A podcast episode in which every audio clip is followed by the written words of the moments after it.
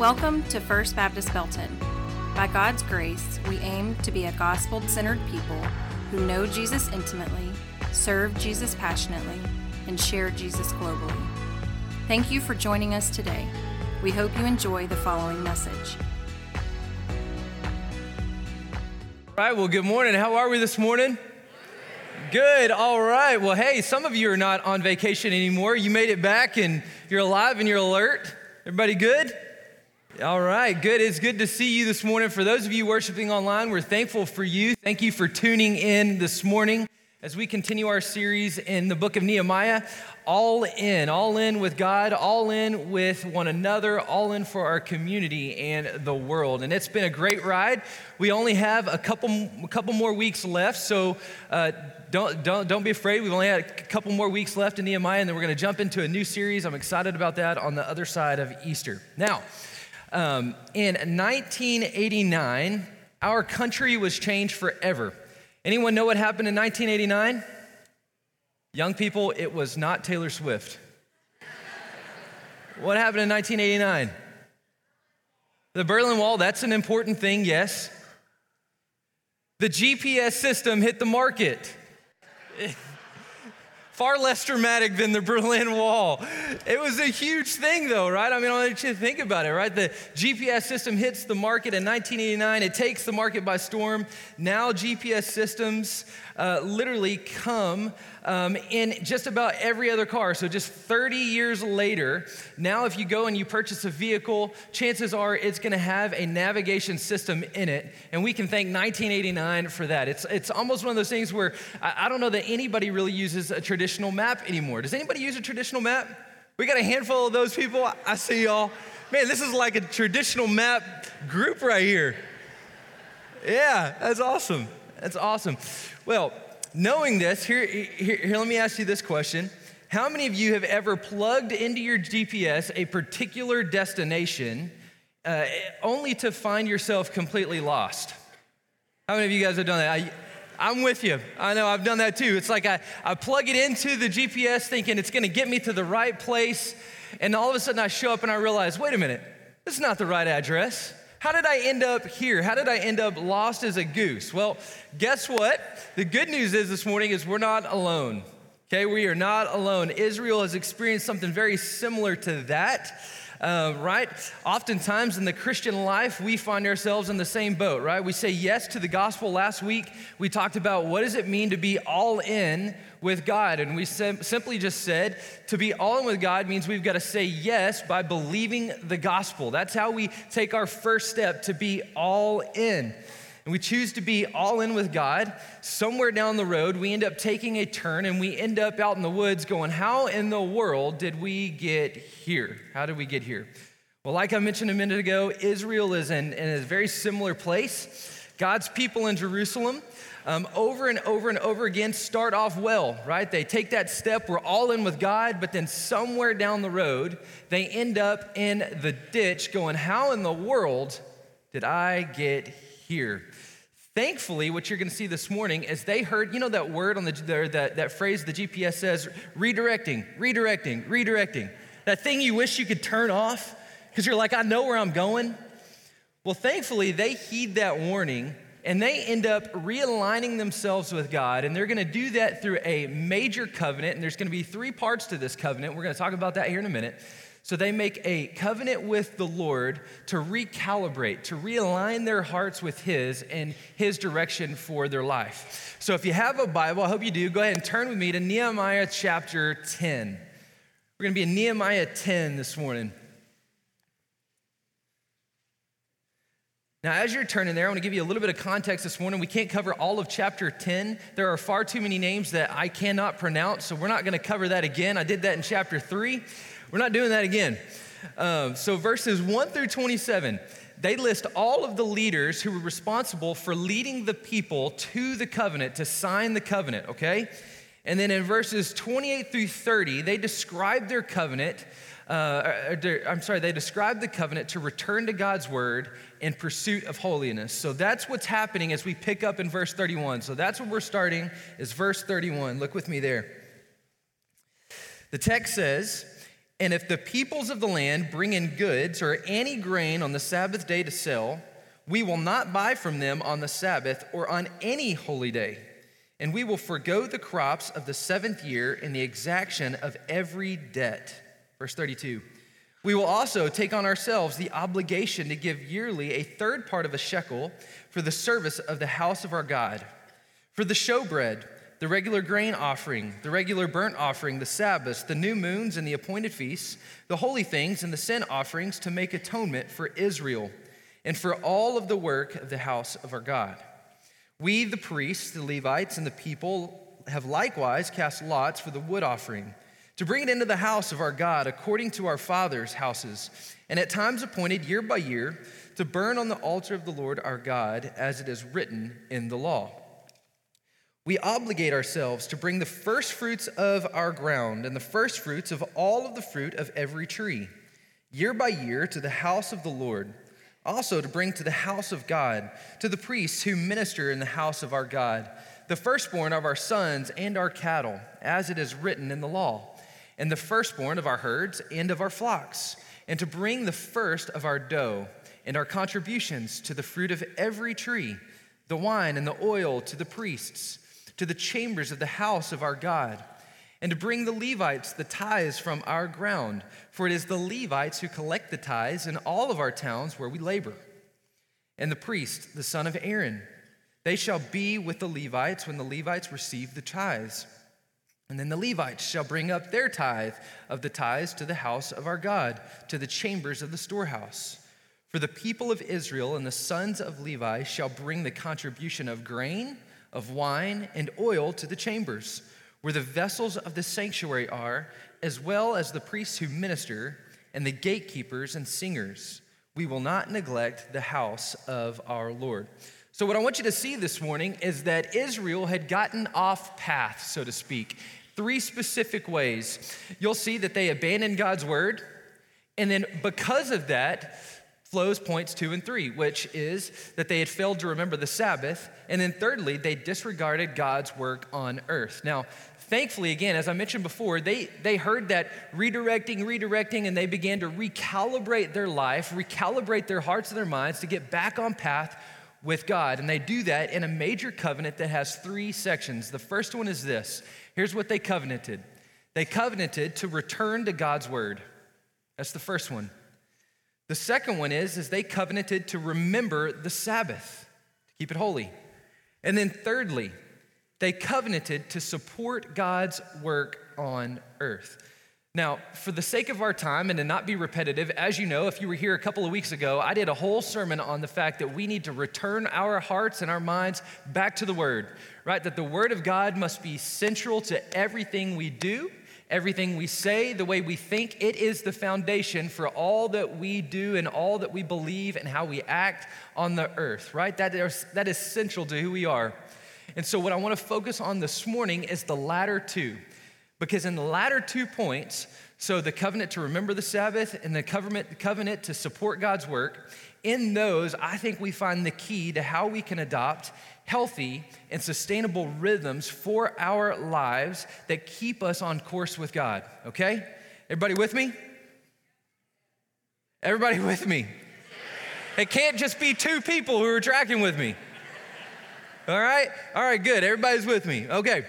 So, in a recent article by Time Magazine, it was backed up by The Guardian, authors uh, Elizabeth Harris and Penny Haslam, they argue this, this is really interesting, that time and money have become the most valued commodities among American adults. Time and money have become the most valued commodities among American adults. Now, maybe you found yourself saying this, this, question, or this, this phrase I just don't have enough time. Or, I wish I had enough time for that. Or maybe the, you've, you've murmured the often quoted phrase, there's just not enough time during the day. I think the same is true when it comes to our finances. I just wish I had more money because if I had more money, I would be less stressed out. I wouldn't have to be worried about all of these things. But I think inherently what we all know to be true is that we will never have enough time to accomplish all the things that we want to accomplish, will we? No. And guess what else? We're never going to have enough money in the bank to cover all the things that we want to do, to pay for all the things that we want to do. And so, because of this, here's what often happens. You with me? Here's what often happens life gets all of our time and it gets all of our resources, and then God is left with the leftovers, which, by the way, is not honoring to Him. It's not healthy or sustainable for you. And it communicates to God that at the end of the day, we're really not all in. We're really not all in because if those are the two most valued commodities and those are the two things that we're less likely to give to God, that communicates to Him, well, maybe we're just not all in. Okay, so all that being said, here's the question that I want to ask this morning that I want you to track with me on, okay? How do we adopt healthy and sustainable rhythms of life with our time and our finances so that we can stay on track with God and His design for our lives. Okay, so that's, that's the question we're gonna answer, and I've got two points for you. Listen to that. Man, we started out with five points week one, we're all the way down, we're whittling down to two points. So for my note takers, you are welcome. Okay, number one, you ready? Here's how we do that. Number one is we have got to prioritize God with our time. We've got to prioritize God in our time. You know, I think there's a reason that in the Ten Commandments, God commanded the people of Israel to remember the Sabbath. Anyone know why? Super easy. Because you need it. We need it. We need to take time for Sabbath. And just so we're all on the same page, Sabbath just simply means rest. You and I, in the busy culture that we live in, we need rest. We need rest. And I find it crazy enough that God sets the precedent for rest in the creation narrative. Maybe you recall Genesis 2, chapter 1, it says this Thus the heavens and the earth were finished, and all the host of them. And on the seventh day, God finished his work that he had done. And he rested on the seventh day and all the, his work that he had done. And so God blessed the seventh day and he made it holy because on it, God rested from all of the work that he had done in all of creation. So in six days, God creates the world and everything in it. He fills the depths of the sea, creates all of these amazing creatures in the ocean. But not only that, he fills the land with vegetation, uh, creates humankind, all of these things. And, and then suddenly, God takes a day to rest. He takes a day to rest. Does anybody find that strange that the God of the universe, the very one in whom created the world and everything in it, rested? I know I find that to be a little bit strange, but then I also find myself thinking if it was good enough for God, then certainly it is good enough for you and me today. We need rest. But here's a thought. I want you to track with me on this. Here's a thought. What does it mean to actually rest? What does it mean to rest? Today, it seems that this concept of rest has been hijacked by this belief that lounging on the couch is rest, right? Binging Netflix is rest. Sleeping in on Saturday or Sunday morning, maybe that's rest. Or maybe it's even taking a vacation. But how many of you can, can relate with me on this? That, that on days when I find myself sleeping in, I'm almost more tired in the day, right? Or maybe, and maybe even some of you on this particular week can say this I need a vacation for my vacation. Yes, we say that all the time. Why? Why do we say that? Because those are some good things in our life and they offer some great benefit, but they are not rest. They're not rest. See, the biblical concept of rest is not sleep, it's not vacations, it's certainly not binging Netflix. It's taking time to slow down long enough to reflect on God, to remember who He is, His goodness, His grace, and His faithfulness to you and to me. It's simply allowing ourselves to take time to identify those things in our lives that align our hearts with God. For some of us, it may be getting out in nature and seeing beautiful mountains, right? There's just something that going out into nature and seeing beautiful mountains just does to your heart, doesn't it? Amen. That's right. Or maybe for some of us, it's, it's getting away and, and being on a white sandy beach and seeing the sun, seeing the sun set over the, the ocean. Man, that just does something good for your heart. Maybe for others of us in the room, that's just being with some really, really good friends and eating good food and just spending good quality time with, with people that you love and you care about. I know it's not family. Did y'all get it? It's funny. That's funny. But, but, but maybe for, for others of you, it's just good old fashioned hard work. You know, I, I, know yesterday, yesterday was a beautiful day, and so Jordan and I and the kids, we got out and we worked from sun up to sundown in the yard. It was just a beautiful day, and man, it did my soul good to see 18 bags of leaves bagged. It's like I was subduing and conquering the earth. You know, as I was just bagging up all those leaves, it does my heart good. It just aligns my heart with God, even something as simple as that. You know, and so we need to take time to simply rest, slow down long enough to take a deep breath and experience God in the everyday stuff of life. You know, crazy enough, even Jesus did this, right? It was not unfamiliar for Jesus to, to get away from the crowds, to get away from friends, to spend time with God, recalibrating, realigning his heart with his Father. And so maybe this morning you're asking me, okay, Logan, well, how, how do I do that? What does that practically look in my life? Well, here, here's what I would recommend. Here's my challenge for you, okay? I propose that we adopt a rule for life. Now, there's been a whole lot of authors who have written on this, Dallas Willard being one of them. Um, John Mark Comer is, is, a contemporary of him, and he's, he's written a book, The, the Ruthless Elimination of Hurry, and it's, it's a great book as well. Uh, but in it, they argue that we need to have at least, at the very least, an hour a day, a day a week, in a week per year where we just focus our hearts on seeking God experiencing Him and resting in His grace. So I'll, I'll just repeat that again an hour a day, a day a week, and a week per year for us to just simply get away, take a deep breath, and allow our hearts to be recalibrated with God and His direction for our lives. Now, here's the deal. Here's the deal. This is the catch.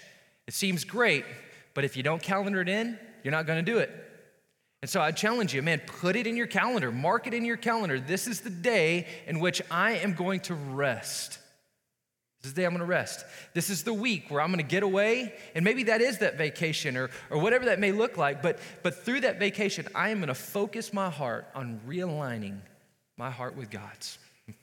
Okay, so that's point number one. We need to prioritize God in our time. Number two, y'all ready for this? Nobody likes talking about it. We're going to talk about money. Number two, we need to prioritize God's work in our finances. We got to prioritize God's work in our finances. I want you to notice something Nehemiah chapter 10. Two thirds of what we just read was about finances, it was about our money. And this is not a weird concept to God. It's a weird concept for us, but for whatever reason, it's not a weird concept for God. So, two thirds of that text deals with Uh, their covenant to financially care for the ministry of God on earth. And yet, here's what I want you to see something. I think this is incredibly important that you guys need to focus on. Six times when referring to giving to the Lord, the text says first, or first fruits, or firstborn. And I think that's because it's God's design for his people that they would make him their first priority, yes, even with our finances. He needs to be first. So, whether that be the first fruits of their ground, first fruits from their paycheck, right? First sale of, uh, of that cow or whatever it may be, right? God's design is that everything we do, He would receive that which was or is first. He's designed it that way. Why? So that He is the priority in our lives. Now, unfortunately, like time, we as the church, so meaning church universal, right? But also, I think we'd be remiss if we didn't talk about the fact that we are in the same boat. Our church, First Baptist Belton, is in the same boat. We have developed a significant problem. You know what that problem is? That problem is, is that we live with an upside down pyramid approach to giving. An upside down pyramid approach to giving. Now, here's what I mean by that. When it comes to our finances, rather than giving to God first, we may have all the intent to give, but instead of giving Him first, we pay our bills. So we got to pay that car note, we got to pay our mortgage, we got to put food on the table, right? There's a lot of things that we have to do, and if we don't do them, we end up what? We end up in trouble. And so what we end up doing is we make those priority. But here's what happens When those are priority, we save the rest for God.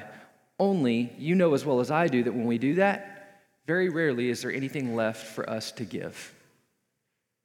And so we live with an upside down pyramid to our giving.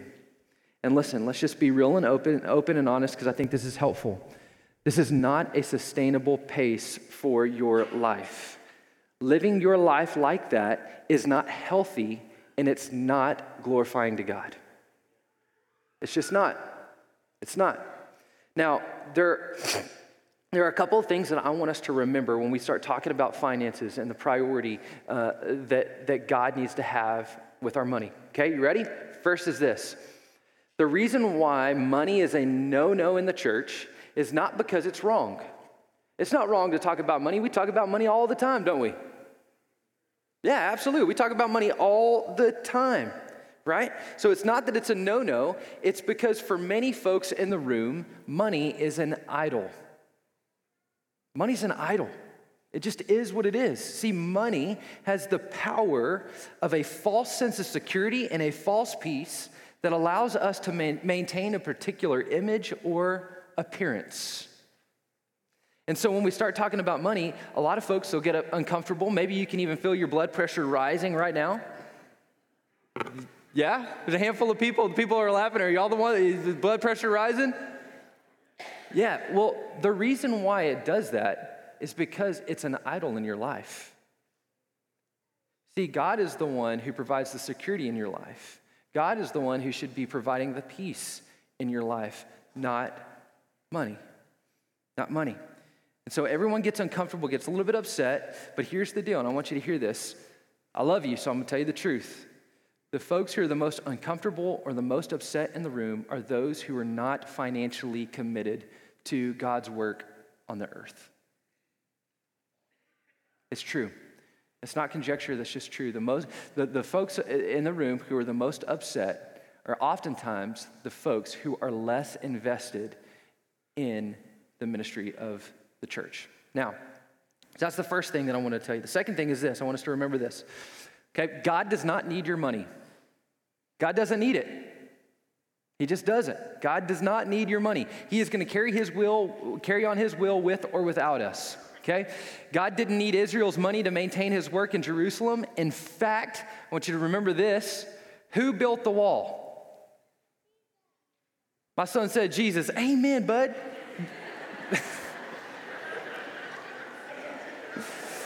That's right. Jesus built the wall. But where did that income come from? Did it come from the people? No, it came from King Artaxerxes. God will even use that of his enemies' finances to accomplish his purpose. He doesn't need our money, he doesn't need it. The reason why he desires that we give is so that we can be aligned with Matthew 6 21. Y'all remember that verse? It's a good one. For where your treasure is, there your heart will be also. I don't know if you know this or not, but our finances are a window into our heart of what we truly value most. If it is God, then we will be generous with our finances. If it is not, then we will hoard it for ourselves. God's desire for us to be generous with our finances is Him graciously aligning our hearts with His and aligning our hearts with His mission to see all of the world become reconciled to Him. Man, what a gift. What a gracious gift. What a gracious invitation that God has given us to be a part of His reconciling ministry on this earth to reconcile the world to Himself. I can think of no greater cause to give my money to. By the way, I want you to know this too. It's incredibly important for us to be reminded this morning that when we give to the church, we're not just giving to salaries and a building. I hear that all the time. But you know what? Even if it were, it would be worth it. And here's the reason because the people that we're given to are the people who love you, they're the people who care about you, they're the people who, when you're sick and you're in the hospital, they're going to come visit you. Right? They're going to work hard to see that your kids and your grandkids come to know Jesus, that they're developed, and that they're sent out to reach their friends. I can promise you, your money is not wasted on them. They love you, they care for you. When it comes to the building, just so you know, the building is not just a building. I hear that all the time too. Well, it's just a building. I don't want to pay for lights and all this kind of stuff. But you know what? It's necessary for kingdom work. See, this building is a hub for ministry. It's a place where people are going to come to know Jesus. It's a place where they can be trained and raised to love God and to love people. It's a place where they're going to be sent out, where they can reach the nations, right? This building represents a hub where people can gather and we can worship the Lord. I can think of no better place for us to gather and to sing like we just did a minute ago. Did that not do something to your heart? Does that not do something to your life? This is not just a building, it's a place where you and I get to come and we can worship the Lord together, where we can be formed and we can be sent out to reach our neighbors, to reach our friends, to reach our community, and to reach the world. Okay? So when we give, we are giving to eternal kingdom impact. Here's some other things. I want you to know this too. When we give our money to God, He uses that to see kids and students of all ages come to know Christ, raised to follow Him. When we give, our money goes to see that people find hope in Christ in prison cells. Do you know that? We, when you give, your money is going to, to help people find hope in prison cells. How awesome is that? It's incredible. Right? When you give, your money is going to see that people find hope in pregnancy centers. And by the way, one of our members has shared the gospel over the last couple weeks and had two people come to know Christ in the pregnancy centers. Yeah. Praise God for that. That's your money at work. How awesome is that? right? So, pregnancy centers. By the way, your money, when you give to this church, it's going to see uh, people on the street equipped to live in, in, in the world right? To come to know Christ and, and, and be taken care of, to find jobs and, and become a healthy, sustainable member of society. How awesome is that? It's amazing. Our money goes to support Christian organizations in our community like BCYC, Hope for the Hungry, Helping Hands, Body of Christ Clinic. If you don't know what those are, I would encourage you to Google them. It's amazing what your money goes to. It's incredible, right? That's not even to mention the 12 missionaries. Let me repeat that 12 missionaries all across the globe who are seeing people to come to know Christ, who are being baptized and sent out to reach their families and their friends and their neighbors and their communities. How incredible is that? 12 missionaries. That doesn't even include the giving that goes to our Sega, which is the unreached people group, right? How awesome! Sega. Not only that, but we give to the cooperative program. So when you give, part of, of what you give goes to the cooperative program, which then funds the International Mission Board, which is the greatest missionary organization in all of the world. We can argue that all day, but it's true. It's incredible what your funds and what our money goes to. It's incredible. People are being reached with the gospel because of what you and I give.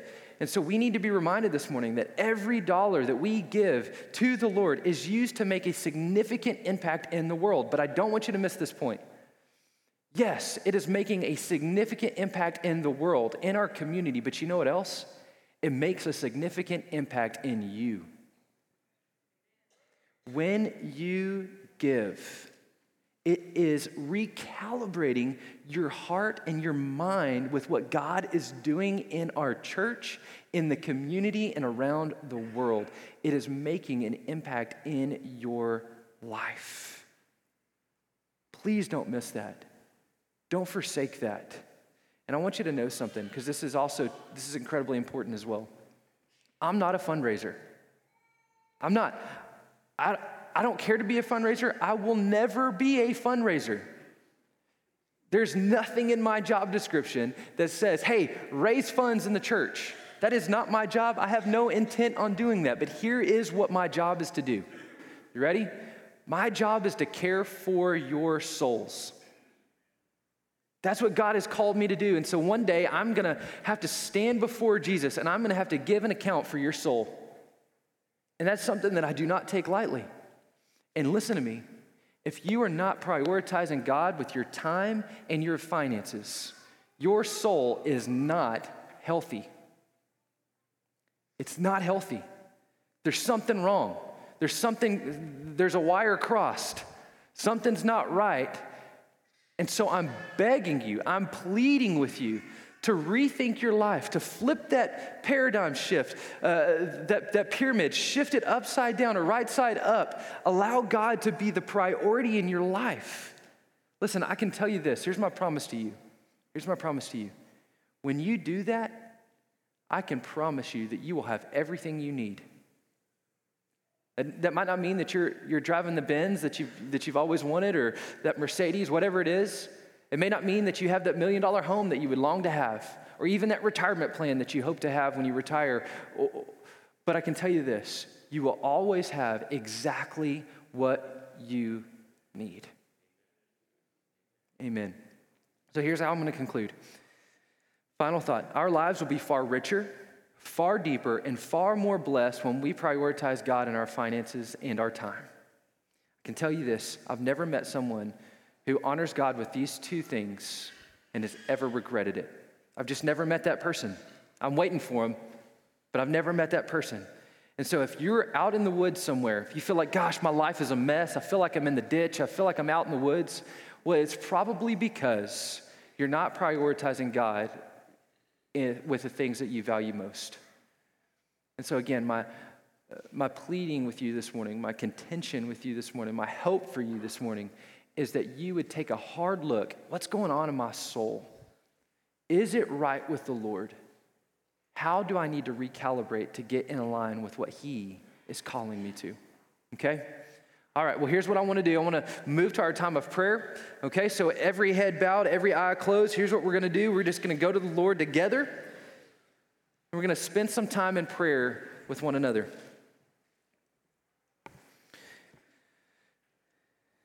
So take a couple of deep breaths.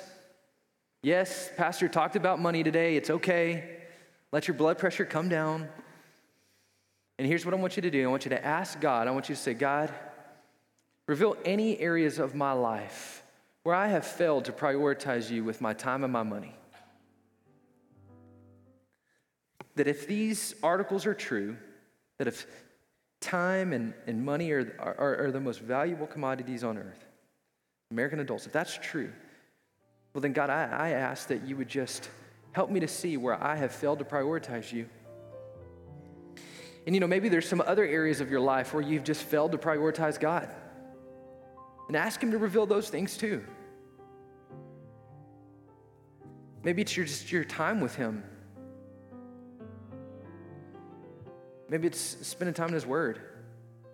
Maybe it's spending time with your family.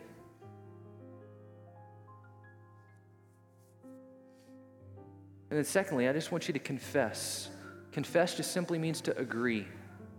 Agree with God about whatever He lays on your heart. So, whatever the Holy Spirit's doing in your heart, if He's, if he's working in your heart, man, just confess that to Him. Agree with Him. He already knows it.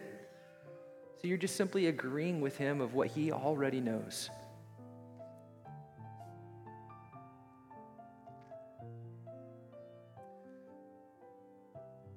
And then number three, just reiterate your desire to be all in with Him.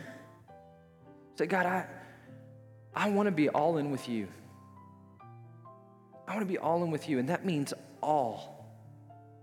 All of me, all that I have, my giftings, my time, my talents, my treasure, all that I have, God, I just want to give to you. I want to be all in with you. And, and maybe that's the first time it's the first time where you're making that covenant, you're making that commitment. Say, God, I, I want to develop healthy and sustainable rhythms for my life where, where I am on the path of, that's, that's your will for my life, that's good and perfect and right.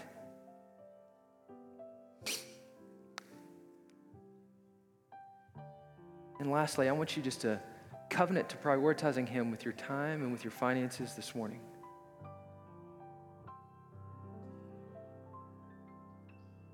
Say, God, I'm just, I'm going to prioritize you.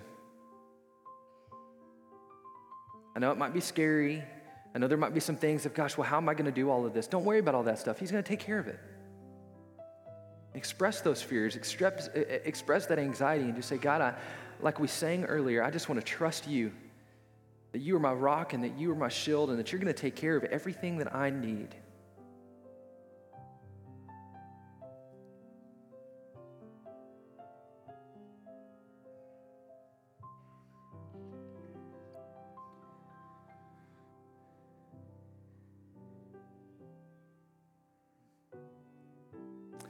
Worship team, if you guys would go ahead and come on up, I'll close this in prayer. God, we love you. God, we're thankful for you. Lord, over this last 11 weeks or so, God, we have just been coming before you asking, God, that you would call us to be all in. And God, that we would live in obedience to that calling. And in order for us to be all in, God, sometimes that means that we have to have some hard conversations. We have to ask hard things of ourselves. And so, Father, I just pray that, that our church would be a church that transcends other churches where you, you, you, see the giving is incredibly low. You see volunteering is, is incredibly low. But God, I pray that we would, we would have so many people who are actively involved in your ministry, your ministerial work on this earth. God, that I pray that, that there would be other churches to go, how in the world are they doing that? And you know what would, what would be awesome is, God, our, our answer with that would be because because we're all in with God. How can we not? How can we not? So, Father, please call us to be all in. God, I pray that you would remove fears, anxiety, anger, bitterness. Maybe some of us have been hurt by the church. God, I pray that you would just cover those by, with your grace. God, just call us to be all in. Help us to be, help us to, to be reminded, God, that you're going to take care of us when we prioritize you first. God, we love you. We thank you for Jesus. It's in his name we pray. Amen. If you would like more information, please visit fbbelton.org or call our church office at 254 939 0705. We are located at 506 North Main Street. We hope to see you soon.